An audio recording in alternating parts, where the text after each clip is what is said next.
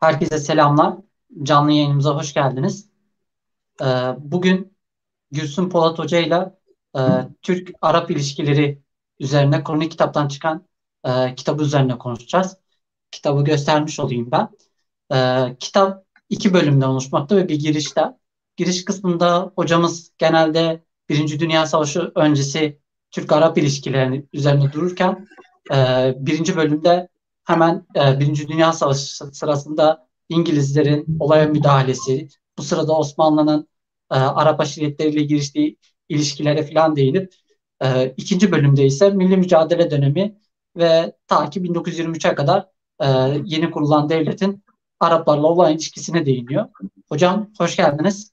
Merhabalar Hüseyin Bey. Bütün e, katılımcılara da merhabalar diyorum. Merhaba hocam. Ee, ben ilk olarak şunu sormak istiyorum. Ee, kaynaklarda Şipu Ceziretül Arap diye geçen bölgede hangi ülkeler yer almakta? Şimdi bugün yani Şipi Ceziretül Arap belki günümüz Türkçesiyle de söylediğimiz zaman işte Arap Yarımadası biliyorsunuz e, yani aslında Osmanlı Devleti için burası Hicaz, Necit ve Yemen üç ana bölge olarak ayrıştırılıyor. Yani e, Hicaz malum olduğu üzere Mekke, Medine, kutsal e, topraklar. Yemen, Güney Arabistan, Arabistan'ın en güney noktası. Suriye dediğimiz yani Kuzey Arabistan'da aslında hani e, Necit'in bir parçası gibi görünmekle beraber aslında dediğim gibi e, bu coğrafyadan biraz daha bağımsız olarak düşünülmesi gerekiyor. Necit, Suudların memleketi. E, bugün bu bölgede e, Birleşik Arap Emirlikleri, Yemen, e, Suudi Arabistan, Umman e, gibi ülkeler var biliyorsunuz. E, Trucial Coast dedikleri yani e, e, Arap Körfez'in Körfez ülkeleri olarak da tanımlanan ülkeler var. Anlayacağınız yani bugün Arap coğrafyasının çok önemli bir kısmı e, Arap Yarımadası'nda meskun ülkeler vatandaşları. Hocam e, Arap milliyetçiliği bu bölgede nasıl ve neden ortaya çıkmıştır? Aslında Arap milliyetçiliğini şey olarak bağımsız düşünmemek lazım. Yani Arap milliyetçiliği aslında e, genel itibariyle dünyada milliyetçilik dediğimiz bu efsunlu rüzgarın e, yani esmeye başlamasıyla birlikte Araplar da bundan e, nasibini alıyorlar. İlk e, Arap milliyetçiliğin öncülü olan isimler, kitapta da ben aslında onu e, bayağı uzun bir şekilde anlattım e, ilk yani öncüller Arap ulusunu bir e, milli bir hisle e, bağdaştıranlar aslında bunu bir yani bağımsız devlet kurma fikriyle değil ama e, ulusal bir şeyle yani ulus bunu tabii Arap milliyetçinin çok şeyleri var ne diyelim alt ayrımları var. Bunların bir kısmı biliyorsunuz e, Arapları yani din milliyetçiliğiyle de birleştirerek yani Müslüman Araplar olarak ön plana çıkaranlar var. Fakat biliyorsunuz özellikle Mehmet Ali Paşa'nın Avrupa'ya eğitim için gönderdiği öğrenciler ki bizde de benzer bir modernleşme şeyi var biliyorsunuz. Yani ne diyelim Avrupa'ya eğitime giden öğrencilerin beraber Avrupalı fikirlerle dönmesi durumu söz konusu. Bu durum Avrupa'daki yani şey bizdekine benzer şekilde Araplarda da var. E, Rıfa el Tahtavi e, ilk defa Arap kavramını seküler anlamda kullanıyor. Yani e, seküler anlamdan kastımız şu, yani din kavramını dışına tutarak Allah Arap ulusunu ön plana çıkararak kullanıyor. Sonrasında burada tabii öncüller var. Örneğin Cemalettin Afgani, bugün Arap ulusu için, Arap ulusları için çok öncül bir isim o da. Muhammed Abduh gibi isimler ilk defa yani Arap ulusunun da aslında hem bu gidenlerin bir kısmı e, daha seküler fikirlerle dönüyorlar. Bazen tabii bu yaşamları süresince bu fikirleri değişime de uğruyor. Yani değişime uğramaktan kastım şu mesela e, Batı'nın gelişmişliği karşısında etkileniyorlar ve bu gelişmişliği, bu e, ne diyelim insanın hayatına dokunan tarafı onlar da kendi uluslarına taşımak istiyorlar. Bazen bu e, değişik yorumlara neden oluyor Araplar arasında. Yani bunun e, taşınması ile ilgili yani Arap coğrafyasında nasıl uygulanacağına dair değişimler yaşanıyor. E, Avrupalı unsurların kabul edil yani Avru Avrupa'yı unsurların Arap coğrafyasında kabul edilmesine dair bu fikirler bu öğrenciler ve arkasından gelen isimlerle edebi isimler var. Örneğin yani kalem ehli dediğimiz kişiler işte Nazif El Yazıcı gibi Butros el Bustani gibi, İbrahim el Yazıcı gibi isimler e, Arap ulusunu da yani Arap ulusunu e, bu edebi bir söylemle ilk defa e, yani ama bağımsız bir devlet kurma fikriyle Araplar arasında bir e, söylem ilk defa nerede ve nasıl ortaya çıktı? Yani Arap Türk boyunduru tırnak içinde bundan kurtulmak yönünde bir söylemin gelişimi nerede başladı diye baktığımızda burada Suriye ön plana çıkıyor. Çünkü Suriye biliyorsunuz özellikle kıyı yani Levanten bölgeler Avrupa ile çok dışa açık e, ticaret var, sürekli etkileşim halindeler. E, yani buradaki ilk ayrılıkçı dediğimiz e, Arap milliyetçiliğinin kökenlerine baktığımızda Suriye ön plana çıkıyor. Tabii Mısır çok önemli bir ülke. Ben bu araştırmada Mısır'ı biraz dışında tuttum. Çünkü gerçekten Mısır başlı başına ayrı bir çalışma konusu bence. Evet, ya o anlamda zaten Arap coğrafyası dediğiniz zaman bakın Arap dediğiniz zaman çok geniş bir kavram. İlginç bir şekilde genelde İslam'la özdeşleştiriliyor. Fakat Arap dediğimiz uluslar biliyorsunuz yani İslam dışı Araplar da var. Ama Arap mı? Evet Arap. Ee, İslam'la aynı şekilde dediğim gibi böyle bir özdeşleştirme de var. Ee, yani anlayacağınız e, Arap milliyetçiliği çok e, tıpkı Avrupa'daki gibi yani milliyetçiliğin gelişimine paralel bir gelişim gösteriyor. Öncüller bu, bunu ilk başlarda ayrılıkçı bir hisle söylemiyorlar fakat zaman içerisinde e, Arapların çok kadim bir ulus olduğu ve yönetimlerinin daha bağımsız olabileceği yönünde fikirler oluşuyor. Tabii mesela Şefik el Müeyyet gibi, e, Rüştü el Şam'i gibi isimler var. Bunlar e, İttihat Terakki'yi sert bir şekilde eleştiriyorlar 1908 devriminden sonra. E, çünkü neden? E, bir kere bu sürece baktığımızda şey e, şey artıyor. Ne diyelim? E, siyasal katılım artıyor. Yani ilk devrim sonrası ilk sürece baktığımızda e, bunu görüyoruz. Anlayacağınız bu gelişim zaman içerisinde daha e, siyasal politik bir dil haline geliyor ve e, İttihat Terakki karşıtlığı örneğin Arap milliyetçiliğinin bir söylemi. E, Arapların Türklerden çok daha kadim ve işte köklü bir ulus olduğu, o yüzden neden Türkler tarafından yönetiliyor söylemi bir Arap milliyetçiliği söylemi.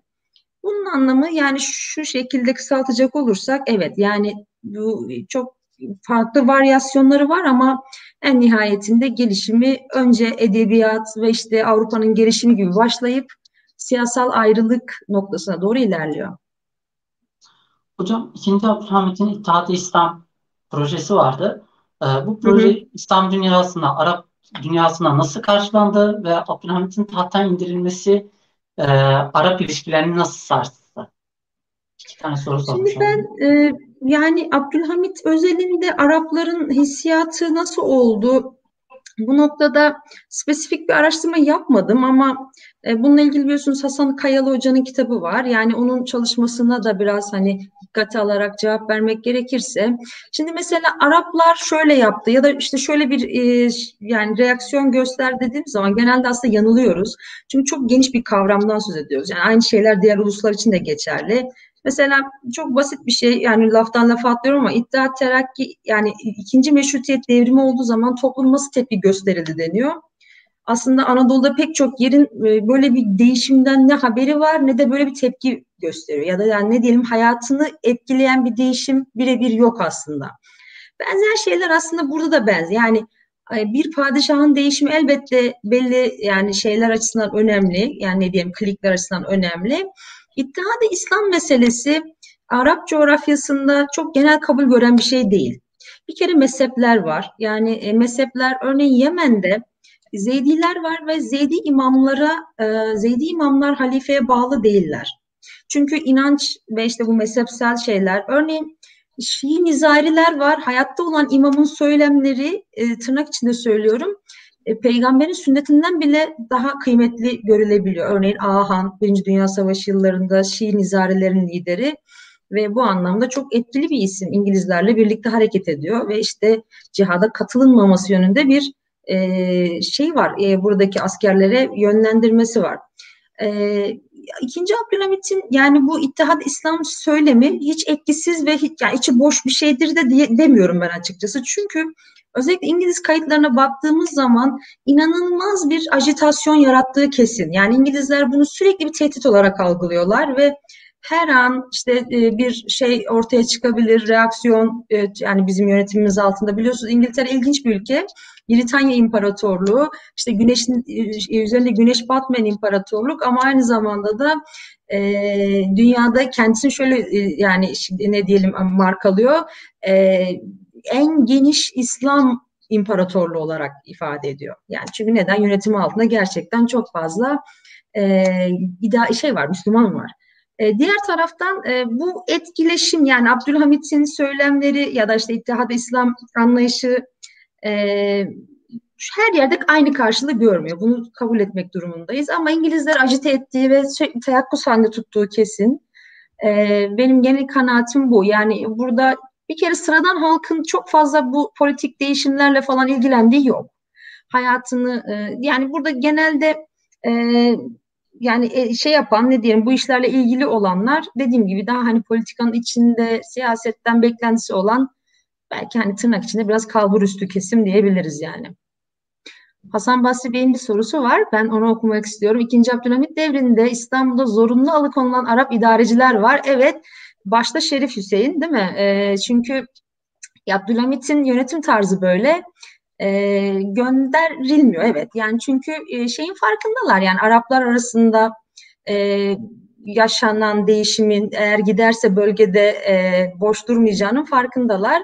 Zorunlu ikamet denebilir. Yani Şerif'in İstanbul'daki durumuna zorunlu ikamet denebilir. 1908'de devrimden sonra, ikinci meşrutiyetten sonra e, bu özgürlük ve işte yani, uhuvvet ve işte şey e, havasıyla birlikte e, ve aslında dönemin hükümetin de bir e, ne diyelim e, hatası ile Şerif'in bölgeye dönmesine izin veriliyor e, ve bundan sonraki süreçte de işte süreç hızlı bir şekilde ilerliyor. Bir kere Şerif Hüseyin'in bölgeye gelen valilerle sorunu var e, çünkü şey yani istemiyor. Hasan Basri Bey'in söylediği mesela sadece Şerif de değil başka zorunlu ikamete e, tutulan yani mecbur tutulan başka Arap ileri gelenleri de var. E, bunların hepsi tabii ki dönemin politikasıyla alakalı. E, ben yani bu anlamda Abdülhamit'in siyaseti yani ittihadı İslam anlayışı Araplardan çok bence İngilizleri hedef alan bir anlayış. Yani şey olarak ne diyelim e, bir tehdit unsuru olarak politization of Islam diyor ya yani şey e, Kemal Karpat Hoca. Yani gerçekten oradaki hedef yani İslam uluslarını e, şey yap, evet yani burada asıl hedef e, en çok çünkü yani şey olan hani imparatorluğun sınırları ile ilgili sorun yaşadığı ülkeler işte İngiltere, kuzey komşusu Rusya. E, burada İngiltere çok belirleyici bir ülke. Onun, ona karşı çok önemli bir koz olarak görüyor. Benim şimdiye kadarki gözlemim o şekilde.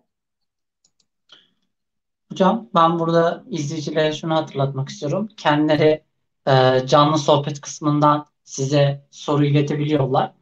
E, daha sonraki canlı yayınlarda haberdar olmak için de kanala abone olmayı unutmasınlar. Hocam evet, diğer bir soru. Ben de olacağım. Yok, teşekkür ederim hocam. İttihat ve Terakki yönetimin Arap, Arap milliyetçiliğin yayılması üzerine herhangi bir etkisi olmuş mudur? Ee, nasıl Hüseyin Bey bir daha söyleyin. İttihat ve Terakki yönetiminin Aa, evet. Arap milliyetçiliğinin yayılması üzerine herhangi bir etkisi olmuş mudur? Şimdi iddiatçılar bu konuda biliyorsunuz çok e, şey üzerlerine çok tepki çekiyorlar. İttihatçılık işte e, Türkçülükle e, böyle çok bağdaşlaştırılıyor. Yani çok yan yana getiriliyor. Belki bu anlamda e, özellikle imparatorluğun e, Balkan harplerinden sonra sınırları inanılmaz bir derecede ve çok trajik bir şekilde da, e, şey yapıyor, daralıyor biliyorsunuz. Yani şimdi Balkanları kaybetmek çok önemli bir depresyon. E, düşünsenize Bal, yani Bulgarlar e, İstanbul'a Yeşilköy'e kadar geliyorlar. E, İngilizler araya girmese İstanbul'a kadar gelecekler. Şimdi bunu neden söylüyorum? Yani düne kadar çok fazla Türk gördüğünüz yani yani nasıl söylenebilir bilemiyorum ama Türk coğrafyası olarak gördüğünüz toprakları bir anda kaybediyorsunuz Balkan coğrafyasında. Bu durum şunu gösteriyor yani Osmanlıcılık dediğimiz yani Türkçülüğü biraz dışlayan, e, ulusculuğu yani milliyetçiliği biraz dışlayan şey e, görüş bir anda elinizden kayıp gidiyor. Bundan sonraki süreçte Türkçüde yani İttihat Terakki yönetiminin biraz daha Türkçü bir bakış açısına büründüğü genel özellikle kavramsal çalışan çalışmalarda çok ön plana çıkarılır ve söylenir. Bu da buradan alarak Arapların isyanına giden süreçte de e, işte İttihat Terakki politikalarının çok etkili olduğu yorumuna da varılır. E, ben şahsen e, yani buradaki şimdi mesela kitapta çok detaylar var tabii ama şimdi ben kaba taslak anlatıyorum. E, İttihat Terakki yönetiminin e, Arapları isyana sürükleyecek mesela parlamentoda Arap temsilciler var. E, bunun dışında e, Şerif Hüseyin bölgeye gönderiliyor ama e, yani şimdi devlet zayıfladıkça buralarda otorite kurmayla ilgili sorunlar yaşıyor. Yani devletin bir kere işte diyor ki demir yolu yapımı işte bundan Şerif rahatsız oluyor. E, vali atıyor, valiyle geçinemiyor, işte iddiatçılıkla itham ediliyor. Devlet otorite kurmaya çalıştıkça e, karşısında bir tabii Şerif Hüseyin ve işte ya daha doğrusu Şerif ailesi faktörü var. Neden böyle bir şey var? Yani neden iddia ile karşı karşıya geliyorlar? Şimdi Şerif ailesinin buradaki fonksiyonu biliyorsunuz. Yani e, özellikle demir yolundan önce haç güzergahının güvenliği, işte hacıların güvenle gelip gitmesi, işte asayişte bir şey var. Bir de tabii ki şey dini bir e, yani ünvan ve şey var. Yani orada genel bir e, işte e, arada çıkan uzlaşmazlıklarda, hasım durumlarda bunlar bir üst bir şey gibi e, kutsiyet de addediliyor biraz. E, bunu kaybetmek istemiyorlar tabii. Düşünsenize demir yolu haç e, yani haç mekanına kadar uzandığı takdirde e, sizin işte asayiş, güvenlik, ulaşım gibi hususlardaki tüm özellikleriniz bir anda elinizden alınmış olacak. İşte dönemin valileriyle sürekli çatışma halinde Şerif Hüseyin e, ve e, durum biraz bu yüzden hep ittihatçılara biraz mal ediliyor ama yani devletin otorite kurmak istemesi yani kontrolünü arttırmak istemesi. Mesela biraz önce e, yayına hazırlanırken e, tekrar hani bunu özellikle söylemek istedim. Belki yine de yeri gelince de belki yine konuşacağız. E, şimdi isyan hazırlıklarından he, yani adım adım haberdarlar. Yani tüm gelişmelerden haberdarlar. Hatta Şerif Hüseyin e, görüşmeler işte yani çeşitli manevralar yaparken e, Cemal Paşa merkeze yazdığı yazı diyor ki emirin harici düşman ile iştirakı maddeten yani gerçekten elle tutulur gözle görülür hale gelmeden yani tahakkuk elemedikçe yahut emir devlete karşı alenen ve resmen ilanı isyan eylemedikçe Mekke emaretine karşı bizim tarafımızdan ilanı husumet edilmemesini şimdilik siyaseten muvafık görüyorum diyor. Yani emir açıkça isyan bayrağını kaldırmadan e, herhangi bir işlem ya da herhangi bir adım atmayalım diyor. Ve e, burada yani ben işte buna kendim düşünüp e, görmezden gelme gibi bir aslında yöntem uyguluyorlar. Yani bekliyorlar ama mümkün olduğu kadar eğer adım atmazsa hiçbir şekilde adım atmamak gibi görüyorlar.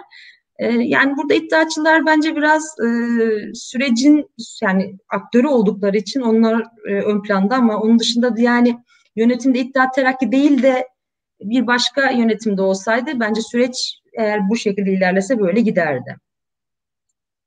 Hocam izleyicilerden gelen evet ben de izleyicilerden gelen bir soruyu size iletecektim. Bu e, Urabi Paşa isyanında Abdülhamit İngilizlere destek göndermiş midir? Urabi Paşa isyanda Abdülhamit İngilizlere destek için asker gönderdi mi? Açıkçası ben Mısır çalıştım ama hani Birinci Dünya Savaşı yıllarında Mısır çalıştım. Böyle bir kayda hiç rastlamadım. Kaldı ki biraz yani sanki kendiyle çelişiyormuş gibi bir hali var durumun. Hayır göndermedi. Bir Hocam, senden var sanırım. Evet. E, onun sıralamasını daha sonra sorsam çünkü aynı soruyu... Tamam. Tamam devam edelim o halde. Peki hocam e, yani Birinci Dünya Savaşı öncesi ve Birinci Dünya Savaşı sırasına baktığımızda İngilizlerin e, Arap bölgelerinde çok büyük etkinliği var. İngilizlerin e, Arap milliyetçiliğinin yayılmasında e, nasıl bir etkileri var? Bundan biraz bahsedebilir misiniz? Evet. Şimdi İngilizler e, biliyorsunuz 19. yüzyıl İngiltere'si işte gerçekten böyle dünyanın her yerinde varlık gösteriyor. Bir kaynak şöyle söylüyor. Diyor ki İngilizler diyor kıymetli ada, su yolu ve geçitlerin koleksiyoneridir diyor. Nerede diyor kıymetli bir ada, bir su yolu, bir geçit görseniz orada İngilizlerin bayrağını görürsünüz diyor. Kraliçenin bayrağını görürsünüz diyor. E, bu biliyorsunuz yani bu şeyi tekrar etmek istiyorum ama yani işte uzun yolları kat edebilen e, gemilerin denize indirilmesi, e, sonrasında işte e, işte buharlı gücün kullanılması ve işte İngiltere'nin dünyada özellikle bu yani deniz yoluyla bir varlık tesisi söz konusu. E, Arap Yarımadası tabii bundan nasibini alıyor. Yani Arapların e, ilk varlık gösterdikleri bölgeler biliyorsunuz kıyı bölgeler. Yani e, iç bölgeler değil. Mesela Yemen'de hiçbir zaman İngilizlerin varlığını göremezsiniz ciddi anlamda. Bir şey var, Aden var. Aden'de bir temsilcilikleri var, politik agentları var. Onun dışında neden? Çünkü Yemen e, bölgesi e, mesela Yemen'de İmam Yahya var ve ismi isyanlarla anılır ama aslında İngilizlere karşı da şeydir yani böyle çok welcome değildir yani çok böyle iç bölgelere geç girmelerine izin vermemiştir. İdrisi diye bir, bir, bir yerel bölge şehri var ve onunla biliyorsunuz İngilizler çok yakınlar. Ciddi anlamda işbirliği söz konusu. Ee, İngilizlerin bir isyan fikri yani Osmanlı yönetimine karşı bir tırnak içinde Arap isyanı hazırlıkları eğer böyle bir şeye ihtiyaç duyarsa, bir ihtimal olursa şeklindeki planları çok öncesine dayanıyor. Bir kere e, bizdekinden farklı olarak benim hani arşivlerdeki gözlemim şuydu. Yani hiç ortada savaş yok, herhangi bir problem yok, her şey normal, yani tırnak içinde normal. Gittiği dönemlerde bile bir rapor görüyorsunuz örneğin. Diyor ki muhtemel bir işte şey durumunda olabilecek işte e, yani şeyler ne diyelim politik aktörler, o yani işte ne diyelim İngilizlerle ilişkisi olan yerel şeyhler gibi mesela böyle listeler, yerler, bölgeler, insanlar hakkında rapor tuttuklarını görürsünüz. E, bu şu anlam yani buradan hareketle İngilizler bir e, yani şeyi hazırlıyorlardıdan ziyade bence bu bir yönetim kültürü yani bir bakış açısı. Yani bir coğrafyada varlıklarını e, yani e, tesis etmenin çok çeşitli yöntemlerinden birisi. Örneğin Hindistan yıllarca değil mi hep İngiliz sömürgesi diye anıldı ki öyleydi de e, Hindistan'daki yani yani İngiltere, Britanya'dan gönderilen yönetici sayısı bir hayli sınırlıdır. Yani bu şu anlama geliyor. E, Bombay merkezli orada bir işte şey var biliyorsunuz Viceroy dedikleri işte bir genel vali var Hindistan genel valisi. E, orada İngiliz temsilcisi olan o ve onun alt birimleri olan şeyler dışında böyle yani binlerce İngiliz e, şeyinden e, memurundan bahsetmeyiz. Burada o halde şunu düşünmek lazım. Yani burada kurulan sistem e, yani Hint de olsa işte yani oradaki yerel e, güçlerle bir işbirliği var. Yani daha da basitleştirerek söylersek İngiliz kraliçesinin bayrağının altında olmaktan memnun olan bir topluluk yaratılması durumu söz konusu. Yoksa koskoca Hindistan gibi ya da işte Mısır gibi bir ülkenin değil mi? Ee, yani yani katı güçle elde tutulması gibi bir durum söz konusu değil. Tabii bu belli bir zaman sonra tartışma oluyor. İşte yani isyanlar ortaya çıkıyor ve bağımsızlık yoluna gidiyor ama çok uzun zaman bu e, yani yönetim şekli devam ettirilebiliyor. İngilizlerin burada yani etkisi var mıdır? Elbette var. Bir kere sürekli bak şey yapıyorlar yani ne diyelim bir kere kıyı şehrindeki e, şeyhlerle ve işte şeylerle sürekli kontak halindeler. Bunlar kim derseniz Kuvvet Şeyhi, Muhammara Şeyhi, bunlarla işbirlikleri ta 1903, 4, 5 yani, yani 20. yüzyılın başlarına kadar gidiyor. Şerif Hüseyin ve oğullarıyla olan ilişkilerini çok söylendi, yazıldı. Ben de kitapta anlattım ama tekrar yani hani kısaca söylemek gerekirse savaştan bir yıl önce Kahire'de bir görüşmesi var biliyorsunuz Abdullah'ın, oğlu Abdullah'ın Şerif Hüseyin'in. Kimle? Lord Kitchener'la. E, o da işte o da soruyorlar yani böyle bir şey olursa yani bir Türk yönetimine karşı vakti zamanı geldiğinde bir isyan yani böyle bir şeyin içinde olur musunuz e, şeyini. Hatta sanırım Abdullah iletiyor bu şeyi, teklifi. Ama kısa vadede İngilizler böyle bir şeyi talep etmiyorlar İngilizlerden. Ee, böyle bir şeyin talep edilmesi yani Arap isyanının fiiliyata geçmesi meselesi biliyorsunuz. Yani asıl e, Birinci Dünya Savaşı'nın kritik evresinde gerçekleşiyor. Bu da bilindiği üzere işte Çanakkale'deki İngilizlerin başarısızlığı, ve buradaki dikkatleri e, yani gerçekten çok büyük bir depresyondur Çanakkale yenilgisi İngilizler için. E, çok basit, çok kolay gördükleri bir şeyi kaybetmişlerdir. E, yani işte o biraz önce sözünü ettiğimiz o yönetimleri altındaki İslam coğrafyasından gelecek reaksiyonu gerçekten çok önemsemişlerdi. Ben inan, yani çok şaşırmıştım belgelere baktığımda. Yani sürekli bir panislamik ajitasyon beklentisi var. Yani bu şu anlama geliyor. Büyük bir isyan patlak verecek.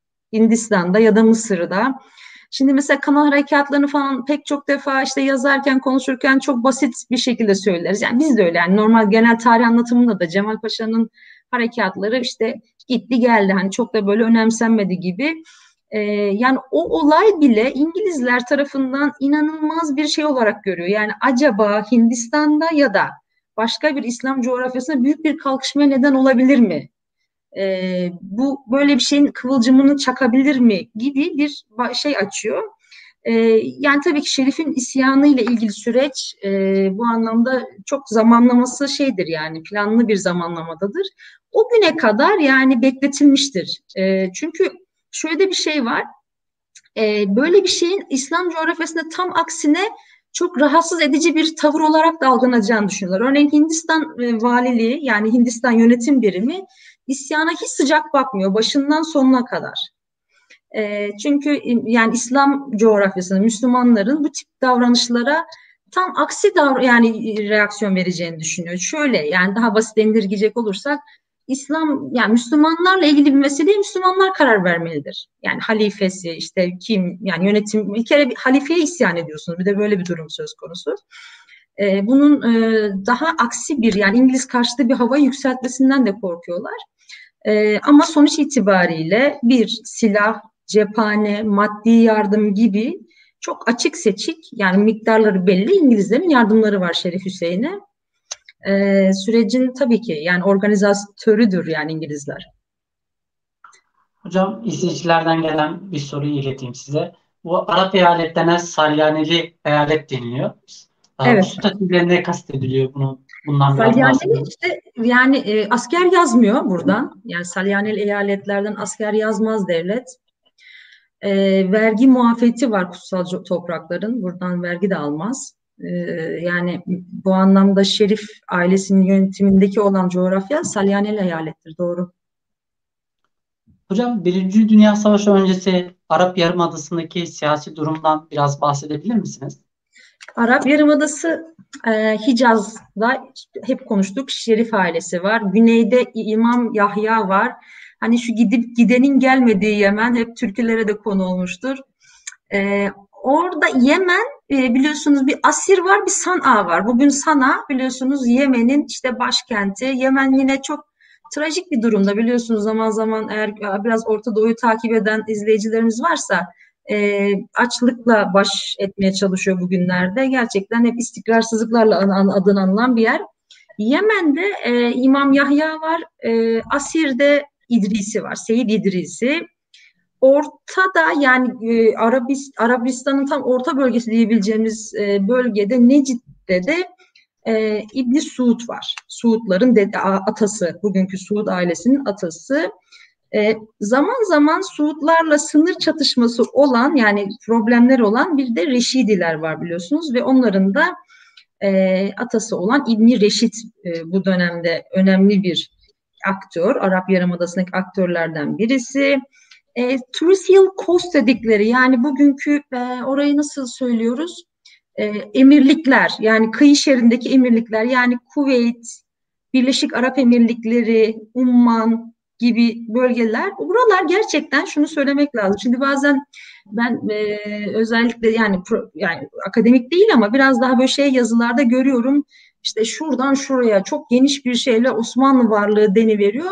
Yani özellikle güneye doğru indikçe Osmanlı Devleti'nin varlığı elbette var ama e, genelde yerel şeyhlerin e, bağlılık bildirmesi şeklinde. Yani büyük bir garnizon yok, e, ciddi bir kuvvet tutmuyor. Örneğin biliyorsunuz Arapların Fava asker çıkartması pardon İngilizlerin 1 Kasım 1914'te yani ben raporda sayıyı hatırlıyordum ama şimdi yanlış olmasa da tam söylemeyeceğim. Çok az sayıda askerle karşılaşıyorlar. Yani burada yani bu şu demek büyük bir garnizon yok orada tuttuğu birlikleri. Yani e, ama sonuç itibariyle e, yani siyasi haritalar çizilirken buradaki o bağlılık bildiren şeyhlerle alakalı olarak tabii daha geniş bir. 1913'te bir anlaşma var. Burada İngilizler e, yerel e, şeylerle olan sürekli sınır problemlerden dolayı İngilizlerle bir e, Osmanlı Devleti arasında imzalanmış ama yürürlüğe girmemiş bir anlaşma söz konusu. E, sonuç itibariyle aktörler böyle. Ee, Osmanlı Devleti için Suriye çok önemli bir bölge. Yani bugün Suriye dediğimiz zaman sadece Suriye Devleti anlaşılıyor ama Osmanlı Devleti için işte Great Syria dediği İngilizlerin ya da Batılıların e, bugünkü Suriye ve Irak coğrafyasını ve işte Lübnan'ı falan da biraz içine alan bir coğrafyadan bahsediyoruz. Örneğin Halep, Bağdat, Şam, buralar çok büyük hem yani şey merkezler ne diyelim askeri garnizon işte vilayet merkezleri e, ama güneye doğru indikçe varlığı Osmanlı Devleti'nin biraz daha e, tabii ki Yemen biraz farklı burada 7. ordu var e, ama diğer yani e, batı, güney batıya doğru gittiğimizde, pardon güney doğuya doğru gittiğimizde durum biraz daha farklı. Aktörler olarak baktığımızda Osmanlı Devleti'nin e, burada e, valiler var. Yemen'de yani Mahmut Nedim Bey var. Burada vali olarak geçiyor ama normalde bir valilik statüsünden ziyade e, burada 7. Ordu çok daha önemli varlığı açısından. E, Basra yani şeyde e, Orta Avrupa'da Orta e, şeyde e, Arap Yarımadası'nın ortasında Hicaz'da bir vali var. E, yani Osmanlı Devleti'nin mülki idarecileri var. Yani bu adını saydığım aktörler dışında bir de devletin mülki idarecileri söz konusu. E, aslında yetki alanları ayrışmış gibi görünmekle beraber aslında tabii birbirinin alanına da girdiği oluyor. Yani nasıl oluyor? Örneğin Yemen'deki birliklere Osmanlı Devleti para göndermesi icap ettiğinde Şerif Hüseyin üzerinden gönderiyor gibi. Ya da e, birlikler işte mobilize olacağı zaman o e, yerel Arap birlikleri bu res, yani asker yani ne diyelim e, konvansiyonel o şey birliklere katıl gösterebiliyor. Anlayacağınız iç içe geçmiş bir yapı var yani aktörler olarak baktığımızda. E, buradaki bağlılıklar çok şey değil. Yani ne diyeyim hmm, çok kaygan bir zemin. Yani zaman zaman çok güçlü bağlılıklar görüyoruz. Ama zaman zaman da işte yani çok e, basit söylemle arkadan vurma denilen hani e, o bağlılığın ortadan kalktığını görüyoruz. E, bunu ben hani çok sevmiyorum ama genelde şey olarak açıklanıyor. Yani kabilevi bağlar yani kendi e, kabilevi şeyi dışındaki hiçbir şeye çok fazla bağlılık aslında göstermeyebiliyor e, herhalde süreçleri biraz da o açıdan değerlendirmek lazım. Birinci Dünya Savaşı arifesinde bölgeyi herkes tabii yani dikkat kesilmiş durumda. Türkler de, Araplar da, İngilizler de e, bu bölgede burası çünkü bir bir kere petrolün önemi e, savaş öncesinde fark edilmiş durumda. Petrolün olduğu da biliniyor. Hal böyleyken Arap Yarımadası aslında savaş öncesinde çok kritik bir hal alıyor. Yani buradaki durum her ülke için önemli bir e, durum olarak gözlemleniyor. Peki hocam Birinci Dünya Savaşı öncesi Arap isyanlarından ve nedenlerinden bahsedebilir misiniz? Ee, genel olarak Arap isyanları yani mesela Yemen'dekiler, Yemen bölgesinde patlak veren isyanlar biliyorsunuz Yemen biraz önce söyledim ya yani gidenin gelmediği e, işte adı isyanlarla anılan bir bölge. İlginç bir şekilde Birinci Dünya Savaşı'nda biz İmam Yahya ile mesela e, ittifak halindeyiz. Mesela ben bu tip ittifakları hep sorgularım. Yani gerçek bir ittifak mı yoksa acaba e, bu şey mi yani hani kaygan mı yine? Geçişken mi? Acaba alternatifini bulduğu anda e, terk etmeye hazır bir ittifaktan mı söz ediyoruz? Ben onları mesela özellikle e, bakmıştım İmam Yahya ile Türkler arasındaki ittifak gerçekten hani e, sonuna kadar ittifak mı diye. E, İngilizlerle de yazışması var mesela İmam Yahya'nın. Yani mesela şey falan diyor. İngilizlere şey diyor ya ben Türklerin burada e, size yani saldırmasına izin vermiyorum. Burada yani onları şey yapıyorum, tutuyorum falan gibi laflar ediyor. E, fakat şu bir gerçek yani buradaki Türk birliklerinin e, yani İngiliz e, Aden yönelindeki faaliyetlerinde e, sürekli bir şey var. Yani İmam Yahya'ya arkalarını döndüklerinde bir korku yaşamadan Aden yönündeki operasyonları yönetebilmişler. E, bunun dışında e, isyanlar dediğimiz zaman işte e, şimdi mesela İmam şey Mahmut Nedim Bey diyor ki bir yazısında e, burada diyor top tüfek dışında diyor en önemli silah paradır diyor. Para gönderin aşiretlerin sadakati için bu çok önemli diyor. Şimdi böyle eğer basite yani bu bu şekilde bakacak olursak yani o dönemde orada bulunan bir Osmanlı idarecisinin gözüyle bakacak olursak sadakatin sağlanmasında bağlılığın sağlanması şey çok önemli. Yani aşiretlere akacak para, merkezden gidecek işte taltifler, nişanlar, para çok önemli. İsyan dediğimizde e, savaş öncesindeki isyanlarda da benzer şeyleri söylemek mümkün. Bir kere şeyler var yani e, asayiş problemleri. Bunları bastırmak için yerel birlikler gittiği zaman mesela Asir'deki İdrisi'nin isyanları çok büyük problem. Bir kere merkeze uzak bu isyanları bastırmak da kolay olmuyor. E, buraya asker gönderiyorsun işte geri çekiliyor ya da af diliyor, aman diliyor. E, işte isyan bastırılıyor o an için sonra tekrarlıyor merkeze uzaklık ve yani merkezi otoritenin burada kurulması örneğin Asir bölgesi için hep sorun. Osmanlılar yani savaş öncesinde savaş yıllarında da en fazla e, Suriye'den korkuyorlar biliyorsunuz. Yani Suriye valinde Cemal Paşa'nın atanması tesadüf değildir o yüzden. Eğer bir isyan patlak verecekse bunun Suriye'de olma ihtimalini çok olası görüyorlar. Ve o yüzden de biliyorsunuz Cemal Paşa'nın Suriye'deki valiliği ve yönetimi çok agresiftir. E, daha hiçbir şey yani tam anlamıyla fiiliyata dönüşmeden çok sert bir şekilde tedbir almıştır. Yani işte Arap e, milliyetçilerinin işte idamı meselesi. Diğer türlü yani zaten biraz önce bahsettiğim e, Arap Yarımadası'nın e, daha az otorite kurulabilen kısımlarında İngilizler çok fazla varlık gösteriyorlar. Örneğin Muhammara, Kuveyt gibi bölgelerde İngilizler sürekli yani çıkıyorlar, gidiyorlar, sürekli bir şey var. Denizlerde İngilizler çok güçlü. Kızıldeniz'de blokaj var Birinci Dünya Savaşı'nda, İngiliz blokajı. E, bunu e, bu çok ciddi de aslında şeye neden oluyor. Mesela bunu e, eğer bir gün üşenmez yazarsam bir yazı olarak da yazmayı düşünüyorum. Blokaj dediğimiz olay e, denizde kurulan bir şey değil mi? Yani buraya işte sivil gemilerinde dahil girişine izin vermiyorlar.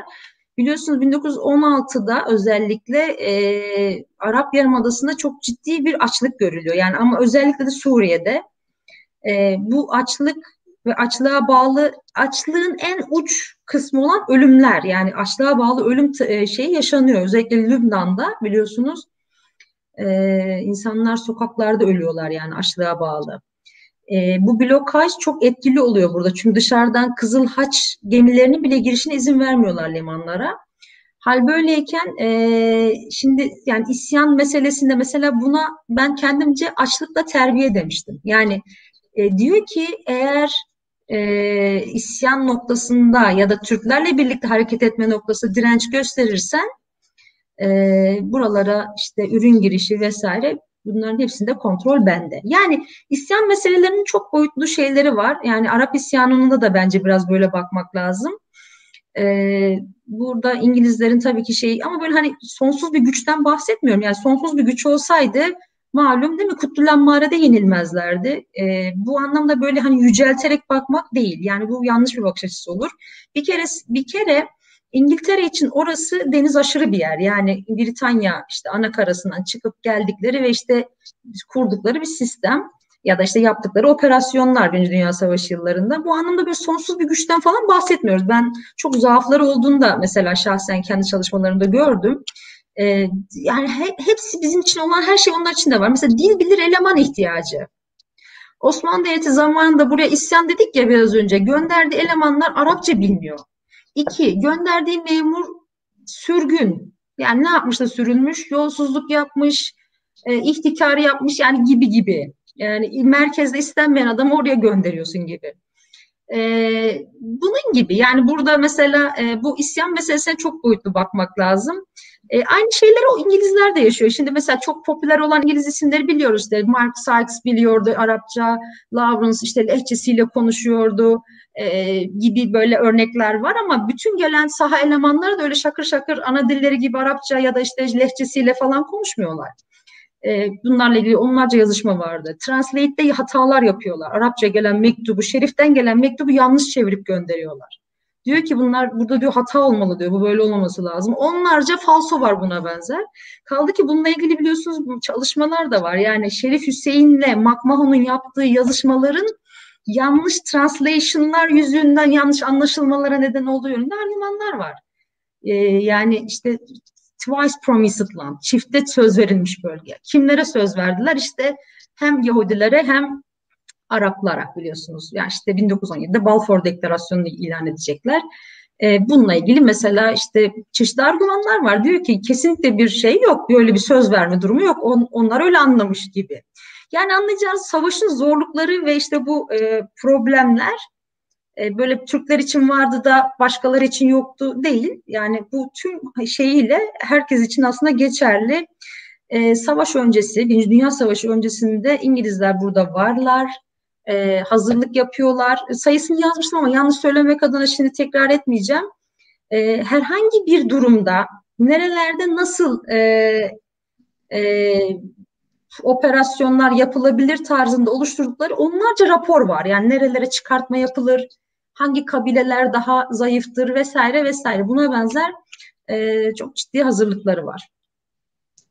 Hocam e, İngilizler hani Suriye'yi hem Fransızlara hem de Şerif Hüseyin'e, işte Filistin'e hem Yahudilere hem de e, Şerif Hüseyin'in ailesine e, verdiklerine dair e, en azından kaynaklar var. Az önce bir tanesini söylediniz.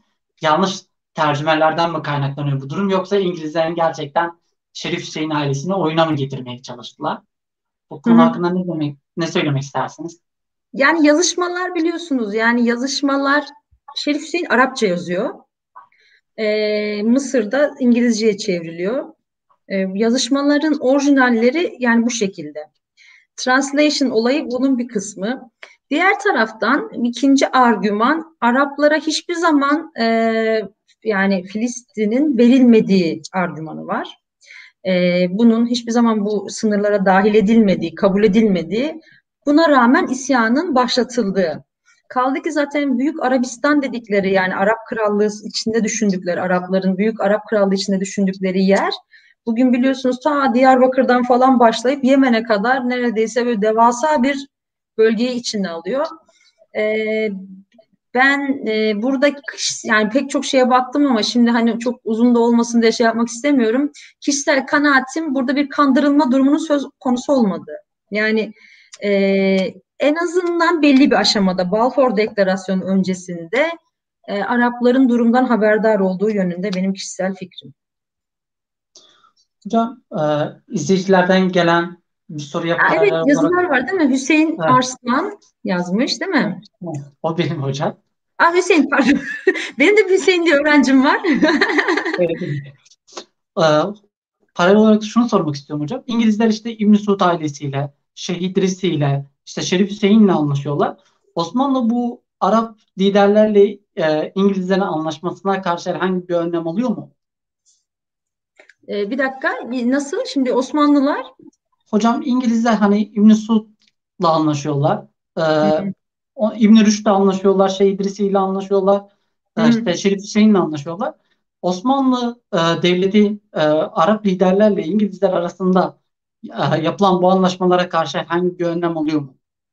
Ha evet. Şimdi e, yani önlem almakla ilgili durum şöyle, e, haberdar ol, oldukları kesin. Yani biraz önce biraz bahsettim aslında. E, görüşmeler olduğunu biliyorlar. Çeşitli hani entrika diyelim ona tırnak içerisinde entrikaların olduğunu farkındalar. Fakat e, bununla ilgili benim tespitim yani bu belki de e, genişletilebilir de bir bakış açısı benim tespitim e, fiili bir isyan bayrağını kaldırana kadar bekliyorlar. Yani en son dakikaya kadar sanki bir vazgeçme e, ya da e, yani gerçekleşmeme gibi. Zaten isyan başladıktan sonra da biliyorsunuz olaydan isyan diye bahsetmiyor Osmanlı kaynakları. Şey diyor bir fesat hadisesi diyor. Yani küçük bir fesat hadisesi. izale edilecektir diye bakılıyor. Yani e, üzerinden e, yani zaman geçince bu işin e, belli bir noktadan sonra döneceğini düşünüyorlar. E, yani vazgeçirmeye yönelik benim kişisel gözüm zaten çok hızlı gelişiyor olaylar biliyorsunuz. Yani isyan bayrağı, isyan deklarasyonu arkasından Arap ordusunun yani Faysal'ın birliklerinin hareketi önemli şehirlerin çok hızlı kaybı şeklinde gerçekleşiyor. Biraz belki bu anlamda şok olma gibi oluyor. Yani o e, şehirlerin kaybı bir anda.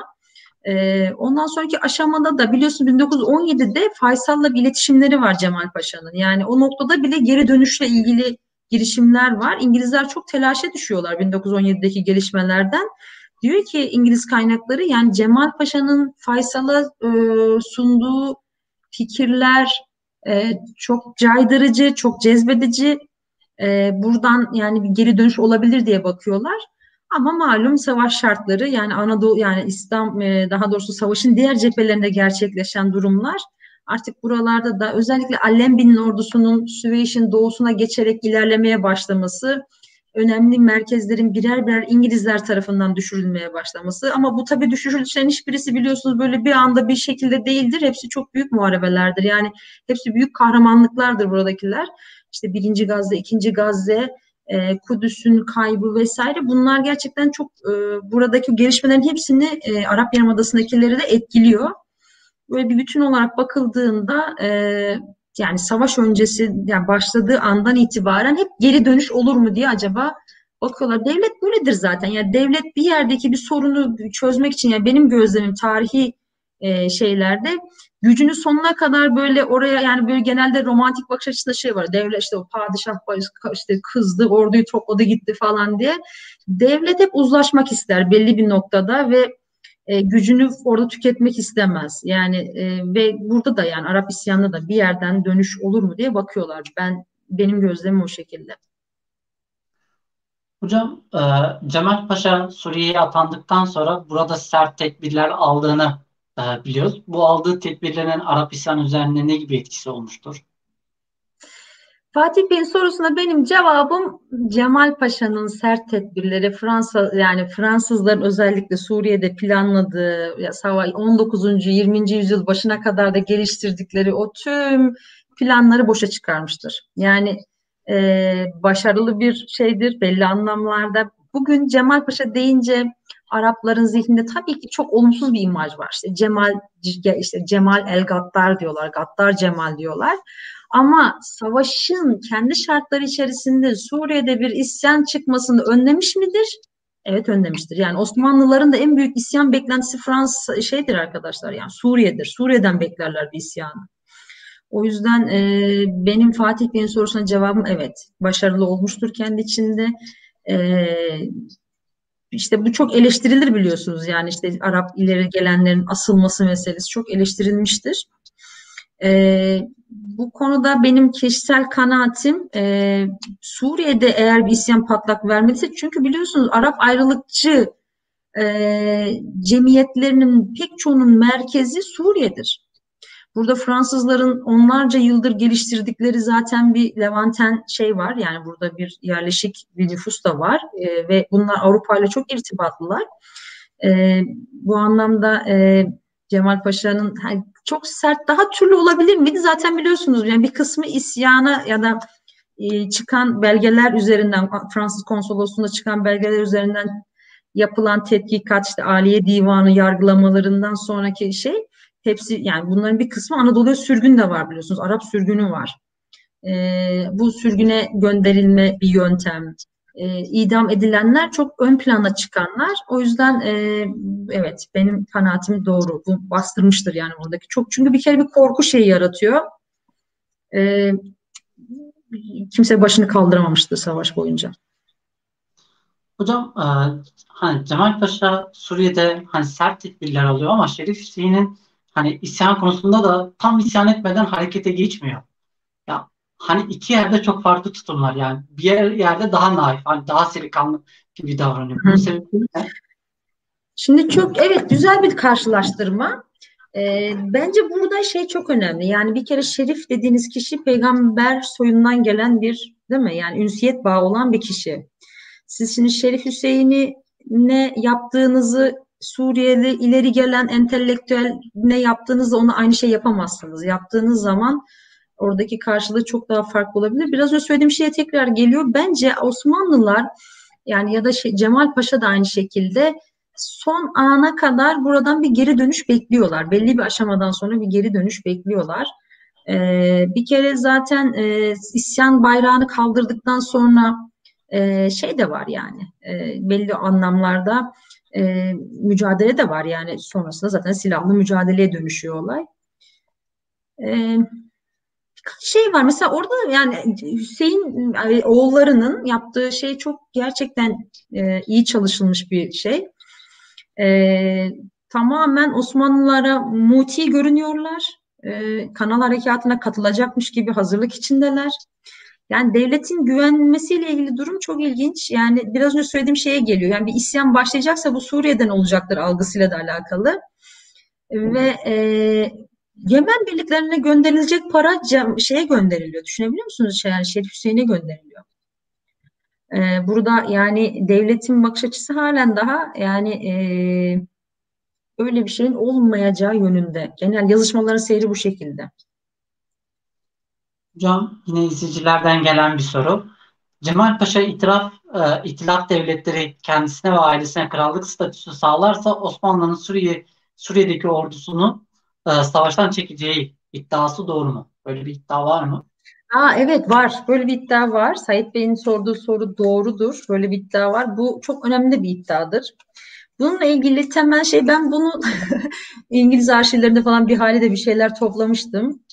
Ee, Cemal Paşa'nın Suriye Krallığı meselesi. Yani bunu bunu istediğine dair. Şimdi birkaç şey söylemek istiyorum. Bunu açıklamadan önce çok ilginç bir konu çünkü. Cemal Paşa biliyorsunuz yani İttihat Terakki'nin üç önemli isminden birisi. İşte buna Batı literatürü triumvirat ediyor. Yani üçlü tiran diyor. Enver, Cemal, Talat diyor. Bu üçlü e, yapı içerisinde Cemal Paşa belki de en sert mizahlı olanları, yapı itibariyle daha yani evet yani öfkesi konusunda herhalde herkes belli anlamlarda benimle e, katılır. E, Suriye gönderilmesinin e, merkezdeki bu e, şey, şey e, ne diyelim e, çatışmaları biraz önlemek adına yapıldığı söylenir. Yani Enver Paşa'nın Cemal Paşa'yı aslında bir anlamda Suriye'ye göndererek merkezdeki varlığını izale ettiği söylenir. İddia bir. Bunu bir kenara koyalım. İkinci iddia e, özellikle belli bir aşamadan sonra merkezle olan yetki çatışmaları ve problemleri. Örneğin işte e, Alman generallerin bölgeye özellikle ikinci kanal harekatının da olduğu işte şeyinde patlak verdiği dönemde isyanın gelmesi durumları. Sürekli Cemal Paşa'nın kendi yetki, gerçi gel, yani e, devlet daha ne yapabilir Cemal Paşa için bilmiyorum. Biliyorsunuz 4. Ordu Kumandanı e, ve e, Bahriye Nazırı ve Suriye ve Arabistan Genel Valisidir Cemal Paşa. Yani inanılmaz sivil ve askeri yetkilerle donatılarak gönderilmiştir. Bu anlamda e, peki böyle bir dedikodu niye çıktı? Bunu belki şey yapmak lazım. Bir takım yazışmalar var. E, bu yazışmalar İngiltere, Sovyetler yani şey Rusya'daki e, İngiliz elçisi yani bunlar duyuma dayanıyor. E, bu duyumların arka planında da bunlar var. Yani Cemal Paşa'nın Enver Paşa ve işte şeyle olan problemleri eğer böyle bir şey olursa işte kendisinin İttihat Terakki'ye ve işte devlete Osmanlı'ya karşı e, baş kaldırabileceği bir Suriye Krallığı karşılığında e, böyle bir yol ayrımına gidebileceği yönünde bir İngiliz algısı var. Çok ciddiye alıyorlar. Bununla ilgili hazırlıklar yapıyorlar. Böyle bir şey olabilir mi diye.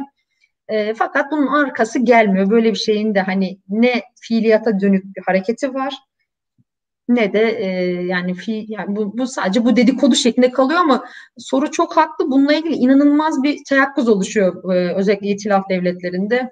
Ben bu telgraf silsilesini görmüştüm belgelerde. O oraya soruyor, o oraya soruyor. Var mı böyle bir şey? Oradan rapor geliyor vesaire. E, çoğalıyor yani nasıl diyeyim dedikodu büyüyor aslında. E, benim görüşüm e, bunun bir büyük bir asparagas olduğu yönünde ama e, bayağı inandırıcı olmuş ve bir hayli bugüne kadar da gelmiş konu. Hocam yine izleyicilerde Cemal Paşa ile ilgili gelen bir soru. Ee, Lübnan'daki kıtlıkla alakalı olarak Lübnanlılar işte Cemal Paşa'yı suçluyorlar. Ee, gerçekten burada Osmanlı'nın bir e, suçu var mı? Yoksa Osmanlı buraya aktaracak herhangi bir kaynak mı bulamıyor? Taha Bey'in sorusu çok güzel gerçekten. Bir kere şöyle düşünün ben bununla ilgili birkaç şey söyleyeyim.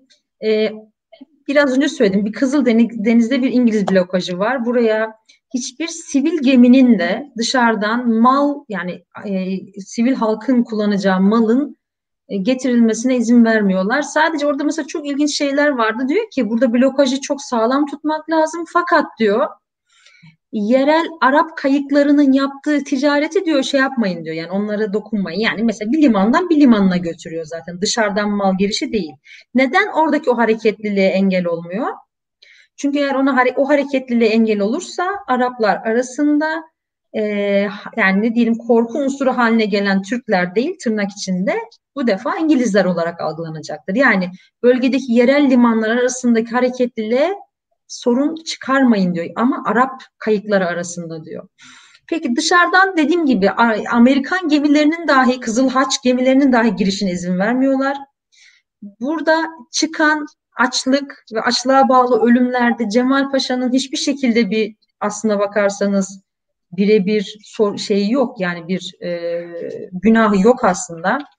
Dışarıdan mal gelmiyor. İki büyük bir e, tarımsal üretimin kötü olduğu bir yıl oluyor 1916 yılı. Adana bölgesinin tarımsal üretimini herkes istiyor. Ben yazışmaları görmüştüm. Kafkas ordusu için de Adana'daki e, şey isteniyor. Buğday, arpa işte oradaki mahsulat. E, güneydeki Cemal Paşa da buranın mahsulatını buraya kaydırın diyor. Çünkü üretim yok ve çok e, yani ordu ambarlarından veriyoruz sivil halka diyor. E, üçüncüsü de biliyorsunuz yani bu bir kitap ismi olduğu için direkt söyleyeyim. Year of the Locust yani çekirge yılı. 1916 bu bölgede inanılmaz bir çekirge afeti oluyor. Bu çekirgeler biliyorsunuz yani şeyden kabuğundan çıktığı andan itibaren e, işte o dönemi yazan bir Yahudi şey hatıratında diyor ki işte güneyden diyor kara bulutlar gibi geldiler diyor. Önüne gelen ne varsa yiyip tüketen bir mahluk bu. E, hal böyleyken bu da bunun üzerine biniyor. Yani var olan, kısıtlı olan şeyleri de Cemal Paşa'nın işte çekirgelerle mücadeleyle ilgili şeyleri var. Bölge halkını mobilize etmeye çalışıyor. Biliyorsunuz bu çekirge çok ilginç bir şey. Yani gerçekten bir afet, bir doğal afet. Yani tıpkı deprem, sel gibi bir afet. E, tarımsal bir afet. Bununla mücadelenin yöntemi bu e, kanadına uç binmeden önce eğer yuvaları kapatılırsa üzerine toprakla o zaman engelleme şansınız oluyor. Ama tabii burada yuva dediğimiz şey böyle hani 3-5 değil yani binlerce şeyden bahsediyoruz. Bölgelerin taranması gerekiyor. Bununla ilgili işte biraz çalışma yaptırılıyor Araplara ama burada da şeyler vardı. Yani kadercilikle ilgili bir husus. E, belli bir şeyden sonra bunun önüne geçemiyorlar ve inanılmaz bir şey yani bu çekirgelerle başına gelen bu bölgede hem sivil halkın hem askerlerin e, Lübnan ve Suriye bölgesine gelen e, göçler var biliyorsunuz. Anadolu'dan gönderilen Ermeniler de bu bölgeye geliyor. Tüketici kitle artarken üretimle ilgili buna benzer sorunlar. Dışarıdan yani mahsulat girişi yok. İşte dediğim gibi de yerel problemler buna benzer çekirge gibi. Ee, bunun dışında burada büyük bir dram yani burada yaşananların hepsi yani Cemal Paşa'nın sorumluluğu var mıdır? Ya Cemal Paşa bu anlamda çok haksızlığa uğrayan bir isim. Ermenilere buraya gelen göçmen yani sürgündeki Ermenilere inanılmaz tırnak içinde yardımları var. Yani insan, çocuklara işte şeylere sivil kadın ve çocuklara yönelik yardımlar var. Ordu ambarlarından yiyecek temini gibi. Ama ne yazık ki hani e, şeye geldiğinde yani tarih yazımının özellikle Batı literatürünün tarih yazımına baktığınızda Enver Paşa'nın üzerine direkt çizdiklerini görürsünüz. Bu anlamda çok bence haksızlığa uğruyor ama ta, biliyorsunuz tarih böyledir yani genel itibariyle e, bunun önüne geçmek biraz zordur yani. Yani benim yorumum Cemal Paşa'nın Suriye'deki açlıkla ilgili meselede bir kere Batı literatürünün bir kısmı şey diyor. Bunu Cemal Paşa sistematik yaptı diyor. Halka aç bıraktı. Sistematik biçimde ölüme terk etti gibi yorumlar var. Bu zaten maddenin doğasına aykırı bir yerde varlık tesis etmek isteyen bir devlet idarecisi, toplum yani orada açlık yaratır mısınız? Yani zaten pamuk ipliğine bağlı olan varlığınızı daha da dibe vurdurur musunuz? Yani bu zaten bence devlet yönetim aygıtına aykırı bir davranış olur. Böyle bir şey yok ama evet e, böyle söyleniyor. Bu en sondaki en sonda geldim diyen de benim kızım. Benim hesabımı kullanıyor. Bak oraya yazmış. Yan odada Merhaba Zeynep'ciğim, hoş geldin. Evet, yani evet. Cemal Paşa'nın olayı bu şekilde Sait Bey. E, Sait Bey'le biz Twitter'da bence tanı şey yapıyoruz yani böyle bir e, etkileşim var orada sanırım. Ee, hocam yine Cemal Paşa ile ilgili gelen bir soru. Ee, Cemal Paşa hani Suriye'de bu kadar güçlü olmasına rağmen neden terk edip İstanbul'a geri dönüyor? Bir dakika Cemal Paşa Suriye neden terk? Ee, yani şimdi dördüncü ordu kumandanısınız, merkeze dönüyorsunuz. Orada Falkenhayn'la biliyorsunuz. Falkenhayn'ın bölgeye gelişinden sonra e, Orada bir güç ve şey kavgası çıkıyor. Yani Falkenhayn'le birlikte yönet şey yapamıyorlar. Orduların sayısı çok azalıyor. E, Yıldırım orduları kuruluyor ve o süreç biliyorsunuz ondan önce zaten Cemal Paşa dönüyor İstanbul'a. Zaten Cemal Paşa e, tüm güç onun elinde ama yani artık durumlar 1914'ten farklı biliyorsunuz. Yani 1914'ten farklı. 1917'nin Mart'ında Bağdat düşüyor. Yani Bağdat'ın düşmesi çok büyük bir depresyon. Yani Bağdat öyle bir Osmanlı ve Türk ki Diyarbakır kadar Osmanlı ve Türk. Yani siz orayı artık elinizde değil. Yani 1914 ile aynı durumda değilsiniz. Yani buradaki dönüş böyle şey değil. Aynı güç değil. Suriye ve Arabistan Genel Valisi 4. Ordu Kumandanı Cemal Paşa hissiyatı 1914'te farklı bir hissiyattı. 1917'ye gelindiğinde orada şey değişti. Ne diyelim yani tüm görüntü değişti. Hocam yine Cemal Paşa ile ilgili bir soru. Cemal Paşa'nın öldürülmesinde e, Araplara herhangi bir etkisi olmuş mudur? Bununla ilgili hiçbir şey görmedim. Yani bir yani özellikle arşiv kaynaklarında Araplarla ilgili hemen hemen işte her şeye bakmaya çalıştım. 1921'de Araplarla yani e, burada herhalde arkadaşımız Samet şey için soruyor. Özellikle bu hani Suriye'deki Arap milliyetçilerin asılması meselesinden dolayı Cemal Paşa'ya karşı bir öfke var. Eğer suikastçilerin arasında böyle bir işbirliği varsa bence özel olarak hani çok dikkatli bir araştırma gerektirir ama ben görmedim yani e, işte yani o süreçlere bakarken hiç Araplarla ilgili şeyler de önüme çıkmadı. Ama şey değilim yani kesinlikle yoktur demiyorum. Bakmak lazım. Daha spesifik bakmak lazım. Hocam herhalde Cemal Paşa ile ilgili spesifik bir kitap yazmak lazım. evet, evet. Hocam diğer bir soru Balfour Deklarasyonu İngiliz-Arap Anlaşması'nı nasıl etkilemiştir? Şimdi Balfour Deklarasyonu İngilizlerle, İngilizler biliyorsunuz yani böyle bir söz veriyorlar. Bu deklarasyon biliyorsunuz şeydir yani bir yani dönemin e, İngiliz Dışişleri yani bakanın bir açıklama deklarasyon adından anlaşılacağı üzere biz böyle bir şeyi kabul ediyoruz, böyle bir şeyi destekliyoruz gibi bir şey. Hatırlarsanız yakın zamanda e, Amerikan Başkanı Trump dedi ki işte biz Kudüs'ün e, artık başkent olarak olmasını işte düşünüyor, şey yapıyoruz, kabul ediyoruz falan gibi bir şey, bir, yani orada bir manevra yaptı biliyorsunuz. E, tabii ki öbür, yani Balfour çok daha önemli bir kırılma noktası. Bir kere e, diaspora da olan yani yurt dışındaki Yahudilerin özellikle İngiltere'de çok güçlüler biliyorsunuz. E, çabaları var. Yani bir ana vatan meselesi biliyorsunuz Yahudilerin çok talep ettiği bir şey. E, bununla ilgili girişimleri var e, Abdülhamit'in sağlığında da. Fakat en nihayetinde süreç e, işte yani savaş yıllarında çok müsait görünüyor. Bu girişimle ben onların şeylerini hatırlıyorum. Yani arşivde bu cemiyet ileri gelenleri sürekli şey yapıyorlar. Arap e, şeylerle e, ne diyelim İngiliz yetkililerle görüşüyorlar. Sürekli hatırlıyorum dosyanın birinde sadece herhalde Arap e, şey dünyanın her yerinden gelen Yahudi e, ileri gelen işte e, society'ler, dernekler sürekli telgraflarla e, bu konuda destek istediklerine dair bir şey vardı. E, buna bir yerde e, ama bu tabii romantik bir şey değil Balfour Deklarasyonu. Yani durup durduk yerde İngilizler Yahudileri memnun etmek için yaptıkları bir manevra değil. E, bir kere burada bir tampon ülke olarak düşünülüyor. E, bu eğer böyle bir ana vatan işte Yahudilerinle meskun bir vatan olacaksa bu hem de Orta Doğu'daki İngiliz çıkarları için oluşturulacak bir tampon, tampon bölge olarak da düşünülüyor. Araplarla Araplara bir söz veriliyor ve belli anlamlarda belki Hicaz Krallığı'na dönüşüyor. Büyük Arap Krallığı'ndan Hicaz Krallığı'na dönüşüyor ama e, bu süreç yani e, İngiltere'nin Orta Doğu'daki varlığı açısından da önemli görüldüğü için aslında gerçekleşiyor. Hocam milli mücadele döneminde Arap ülkeleriyle işbirliği var mıydı? Şimdi Arap istersen e, Hüseyin burada birkaç soru var. Ben görüyorum bir dakika. E, Falih Rıfkı Atay'ın çünkü şey bağlam eğer oraya geçersek o, o sorular geride kalır.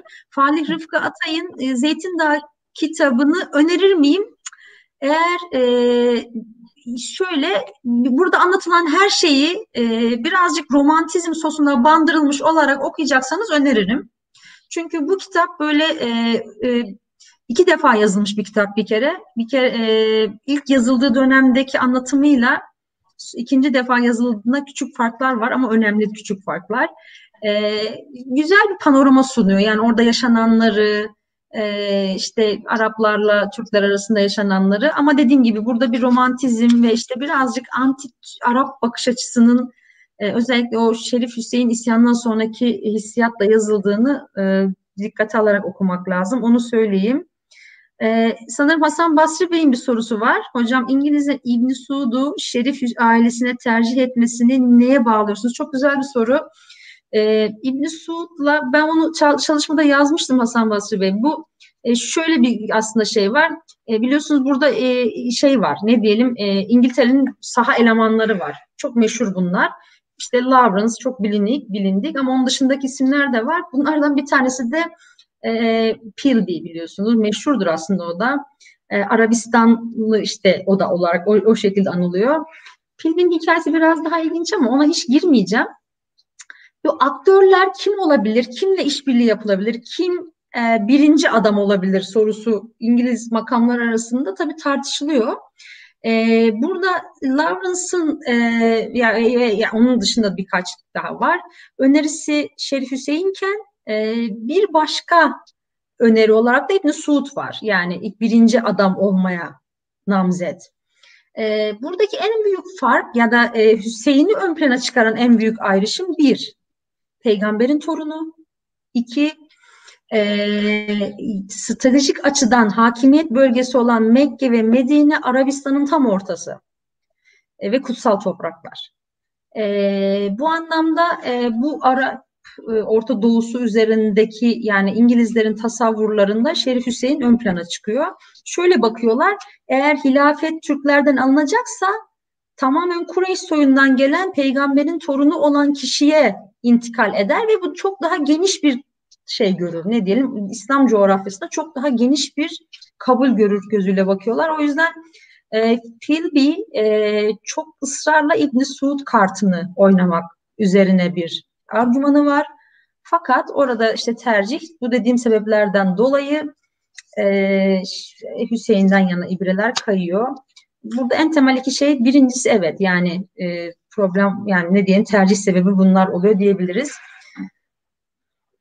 Evet, herhalde olmuştur cevap diye düşünüyorum. Onur merhaba. Onur mesaj atmış. Merhabalar. Hocam, e, Hurcan Te Tezcan'dan gelen bir soru var.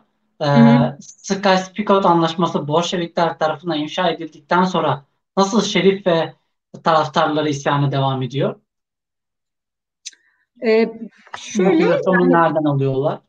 Hı hı. Yani Bolşevikler tarafından ifşa edildi. İşte orada zaten bir takım yani e, Şimdi e, özellikle durun bakayım ismi tam söylemek istiyorum. E, bu twice promised land argümanı yani çifte söz verilmiş bölge argümanı e, orada çöküyor aslında. Yani biliyorsunuz Bolşevikler deklarasyonları açıklayınca yani bu gizli anlaşmaları şey ortaya çıkıyor. E, hala bağımsızlık kazanacağı motivasyonu nereden geliyor diye bakıyor. Şöyle acaba ta baştan beri böyle bir e, kendilerine vaadin olduğunu olmadığını söylesek nasıl olur? Yani daha en başında Şerif ailesine Büyük Arap Krallığı'nın sınırları içerisinde Filistin'in dahil olmadığı argümanını söylesek nasıl olur? Yani bir kandırılmanın aslında hiç olmadığını düşünsek nasıl olur? Çünkü bazı akademik çalışmalar öyle söylüyor. Yani Şerif ailesinin daha doğrusu oğullarının aslında e, kandırıldığı iddiasının doğru olmadığını söylüyorlar. Yani daha en başında e, Büyük Arap Krallığı konusunda ve ünvan konusunda mesela King of the Arabs, Arapların kralı ünvanının İngiltere tarafından hiçbir zaman kabul edilmediği. E, çünkü neden? Bu, e, bu bir kere İngiltere ile işbirliği halinde olan diğer bütün Arap e, e, de şeyleri ne diyelim liderlerini rahatsız edecek bir şey. İbn Suud'a bunu kabul ettiremezsiniz ki ettiremedilerdi daha. Hicaz Krallığını bile kabul ettiremediler ve süreç biliyorsunuz sonrasında Şerif Hüseyin aleyhine ilerledi.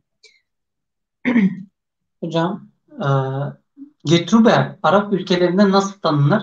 Harp yıllarında etkisi nedir? Gertrude Bell. Yani nasıl tanınır? Bir kere şöyle e, Araplar seviyorlar. Yani benim gözlemlediğim genel itibariyle hani modern zamanların bugünün e, şeyinde hiçbir olumsuz bakış açısı yoktu benim gözlemlediğim. Ama bilmiyorum daha mukaddesatçı, daha e, ümmetçi Araplar arasında belki biraz daha şey olabilir. Hani daha olumsuz bir imajı olabilir ama e, benim ay, nacizane çalışmalarım sırasında tanıdığım Arap arkadaşlar e, Lawrence işte Gertrude Bell e, bu isimlere karşı büyük sempati besliyorlardı. Yani modern bugün anlamda söylüyorum.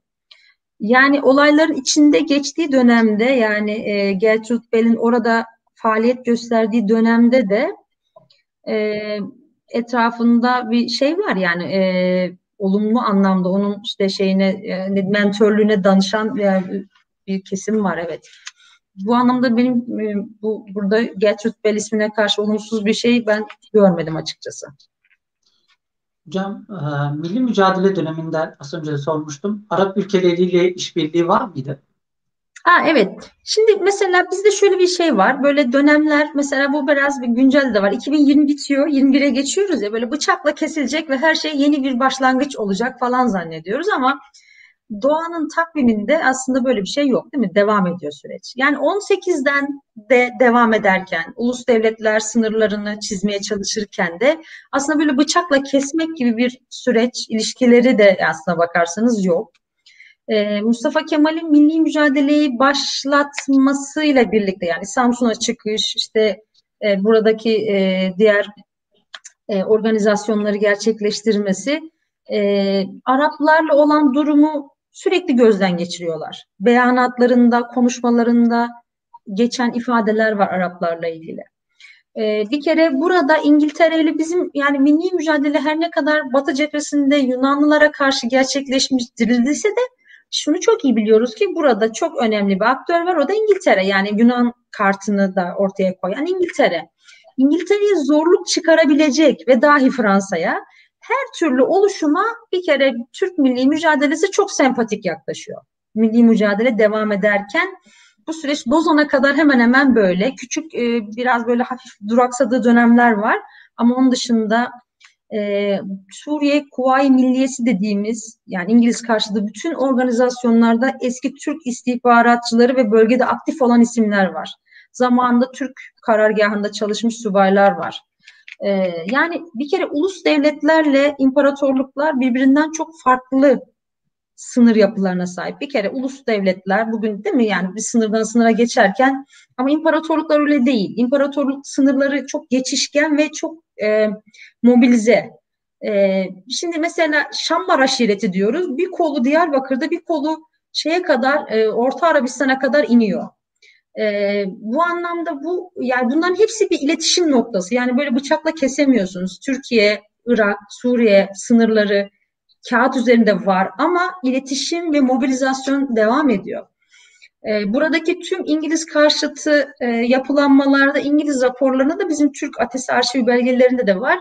Sürekli raporlar var. Yani tam açık bir şekilde silah cephane desteği her operasyonda yok. Çünkü burada da bir takım şeyler var ama iletişim var, etkileşim var, bağımsız olmaları isteniyor benim gözlemim.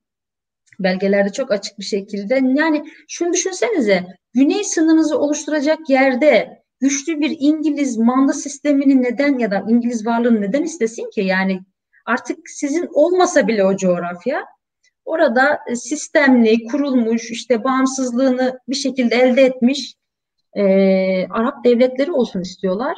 Hatta konfederasyon söylemleri var biliyorsun Mustafa Kemal'in birkaç yerde geçiyor. Diyor ki biz de diyor Amerikan bayrağındaki yıldızlar gibi olabiliriz diyor. Siz de diyor bağımsızlığınızı kazanın. Ee, eğer diyor şartlar uygun olursa diyor Avusturya Macaristan gibi olabiliriz diyor. Türk-Arap Konfederasyonu'ndan söz ediliyor. Ama e, buradaki sistem biliyorsunuz yani Türk milli mücadelesi başarıya ulaşıyor ama oradaki milli mücadele tırnak için Suriye milli mücadelesi ya da Irak milli mücadelesi diyelim buna farklı bir yola evriliyor. Yani oradaki gidişat orada da hiç mücadele yok de, de, dememeliyiz. Bir kere bu yanlış olur. Orada da var. E, işgal karşıtı yani İngiltere ve Fransa karşıtı mücadele.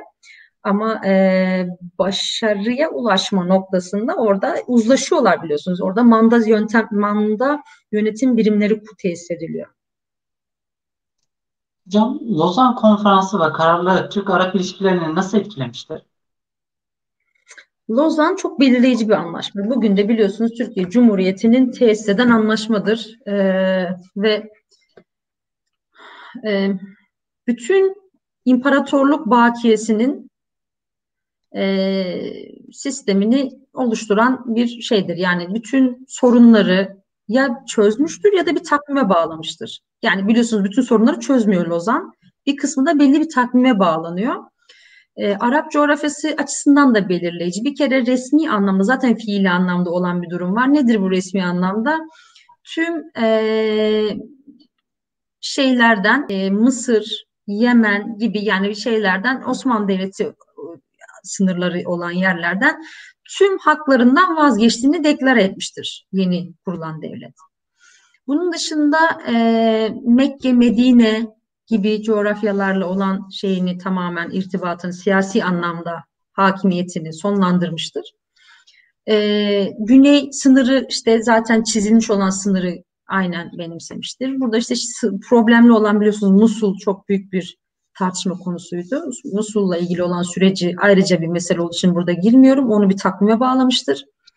Ee, bunun dışında e, Lozan'da Arap coğrafyası ile olan son bir iki sorunu daha çözmüştür. Yani bunlardan birisi de bu kutsal emanetler meselesidir. Biliyorsunuz Fahrettin Paşa'nın e, Medine'deki direnişi sırasında e, buradaki e, kutsal emanetler İstanbul'a gönderilmişti ve bu emanetler e, Lozan Konferansı'nda İsmet Paşa ve Türkiye heyetinden Lord Curzon tarafından tekrar geri iade edilmesi istenmiştir e, Araplara.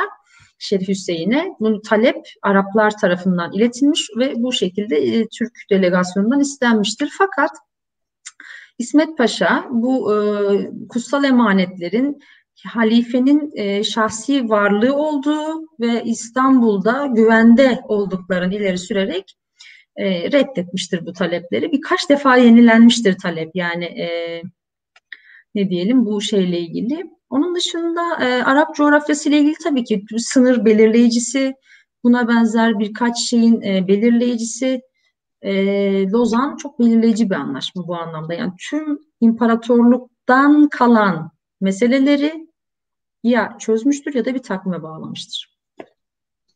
Hocam e, Musul sorunu yani 1923'ten sonra tam anlamıyla e, çözülmüştür ama bu sorun nasıl çözüldüğüyle ilgili biraz e, bilgi verme imkanınız var mı?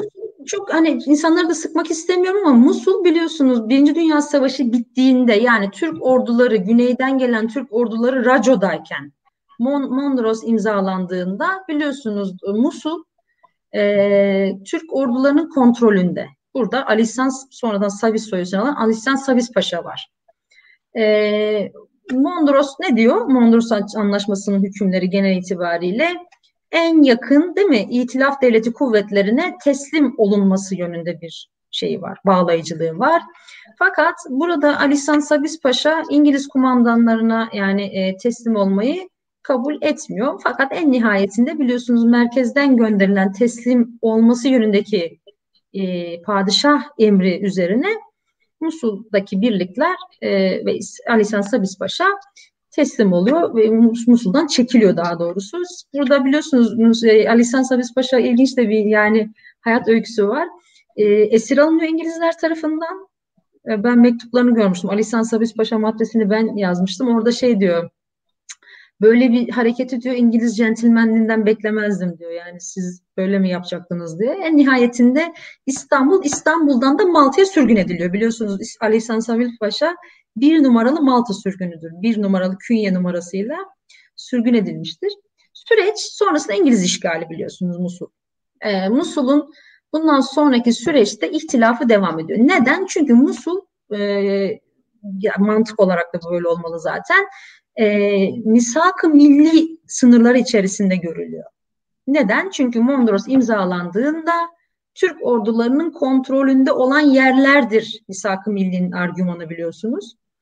Ve bundan sonra işte Türk milli mücadelenin başarılı olması, Lozan'da e, sürecin işte diplomatik bir şeyle tamamlanması istendiğinde en ciddi tartışma 8 ay süren Lozan görüşmelerinde Musul üzerinde kilitleniyor. Yani buranın iadesi meselesi. Biliyorsunuz önce bir kesintiye uğruyor görüşmeler.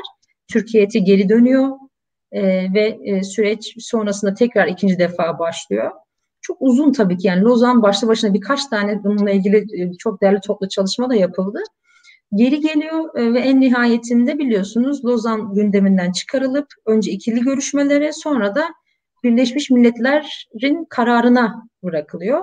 Pardon, e, Milletler Cemiyeti'nin ve en nihayetinde de burada da tabii İngiltere'nin çok önemli bir etkisi var Milletler Cemiyeti nezdinde ve e, Irak'a verilmesini ve buradaki petrolden bir hak Türkiye'ye işte belli bir oranda o da çok uzun süreli bir e, çok verimli bir şey olmuyor şeklinde sonuçlanıyor. Musul Türkiye'nin bence yani ve Mustafa Kemal'in e, ve o işte milli mücadeleyi yürütenlerin yapmak isteyip de yapamadıkları en önemli yani meselelerden birisi. Belki sağlığında, belki Mustafa Kemal hayatta olsaydı, belki İkinci Dünya Savaşı'nın o e, karar yani ne diyeyim karanlık döneminde e, yani hep böyle bir sorun ve bence üzücü bir şey olarak kalmış görünüyor.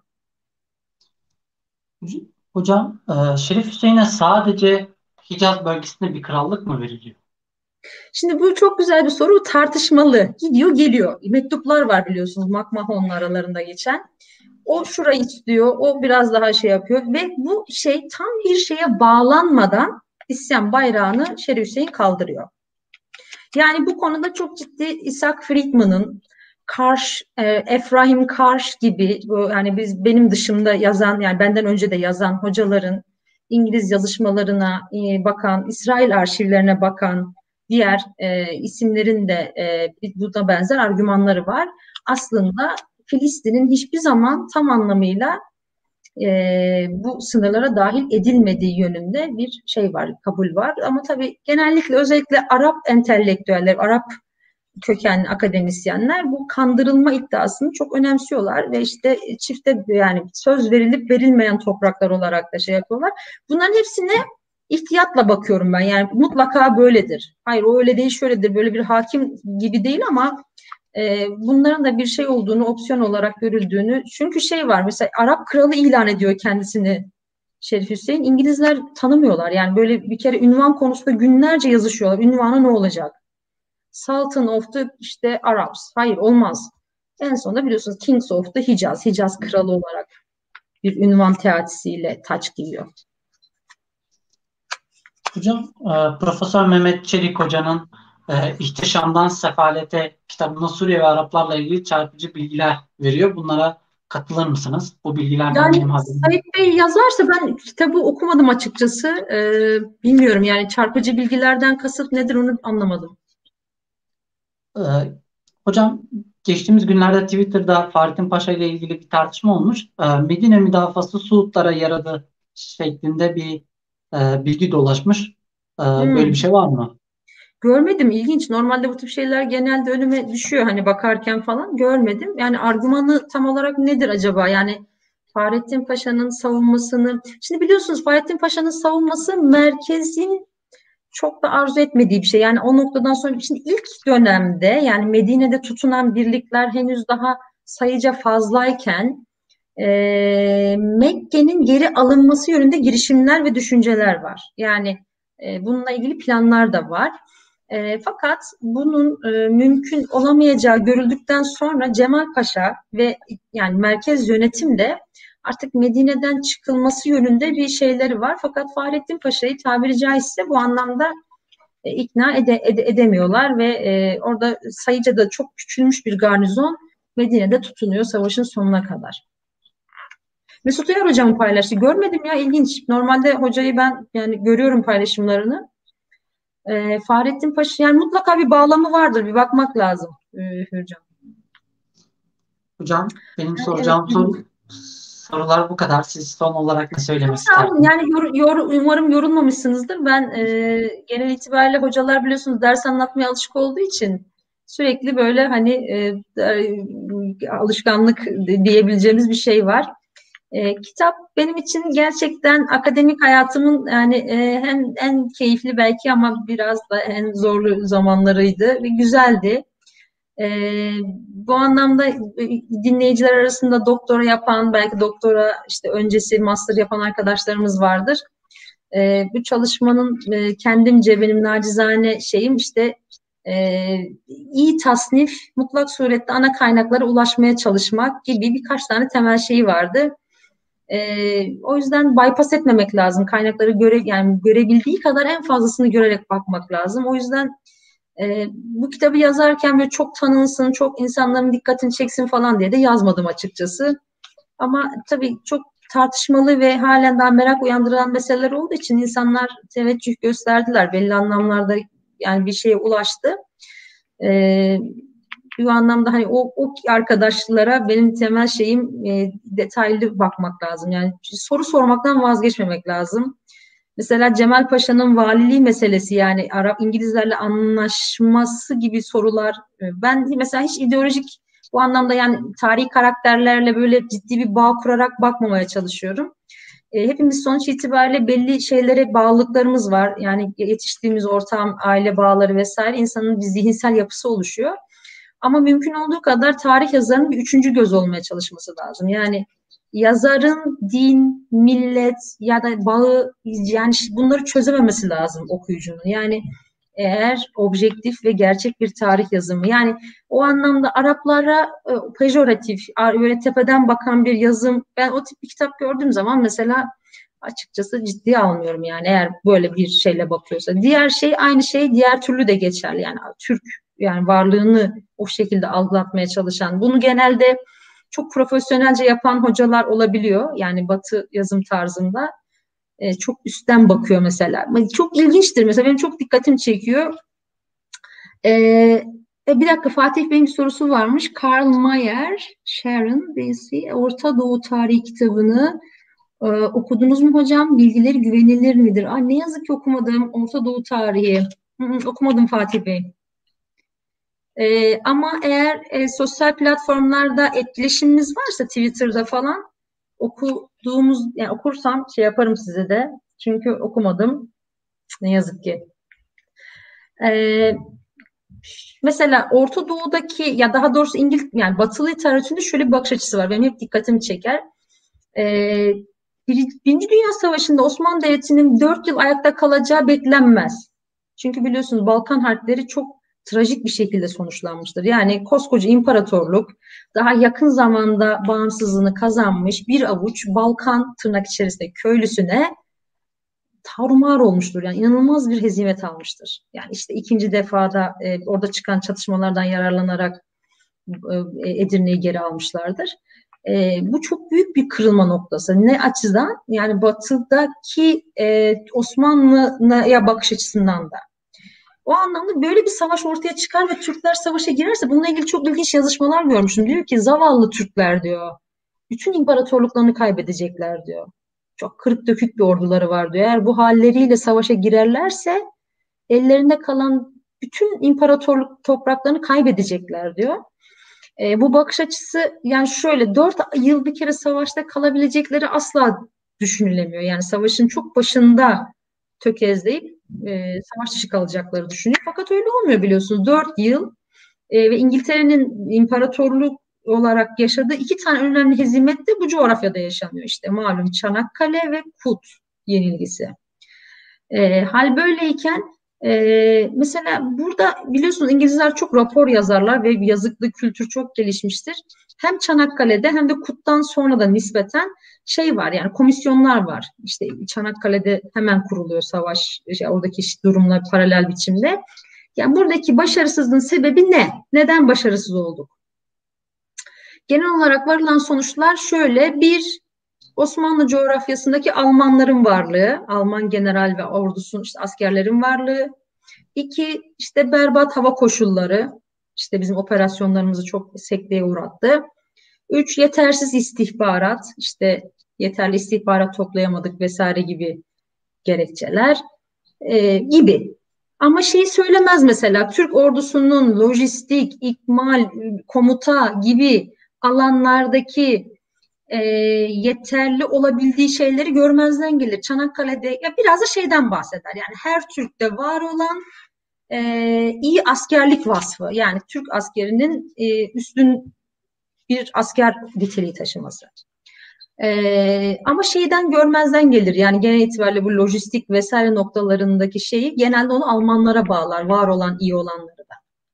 O yüzden yani bunların hepsi bence yanlış bakış açısı. Yani bunu sadece doğulu yapıyor da batıda olmuyor mu? O yani o çok daha profesyonelce ama tepeden bir şeyle var. O yüzden e, şey yapalım yani bu bak özellikle yazan arkadaşlar yani okuyucu için belki bu çok önemli değil ama yazanlar özellikle doktora yazanlar tez yazanlar e, bu eleştirel bakış açısını şey olarak bırakmamaları lazım. Sorular sormaktan vazgeçmemek lazım diyeyim. Bir buçuk saat olmuş Hüseyin Bey. Evet, evet hocam ya, biraz size ben görmüyorum bu arada. Umarım yani e, insanları sıkmamışızdır. E, çok teşekkür ederim katılım sağlayanlara. Hocam ben de teşekkür ederim bu güzel keyifli mülakatınızdan dolayı. Çok sağ olunuz. Ben de teşekkür ederim. E, o halde görüşmek üzere diyelim. Belki yeni kitaplarda belki. İnşallah hocam. Bir sonraki canlı yayında görüşmek üzere. Hayırlı görüşmek akşamlar. Üzere. Sağ olun. Hüseyin Bey siz son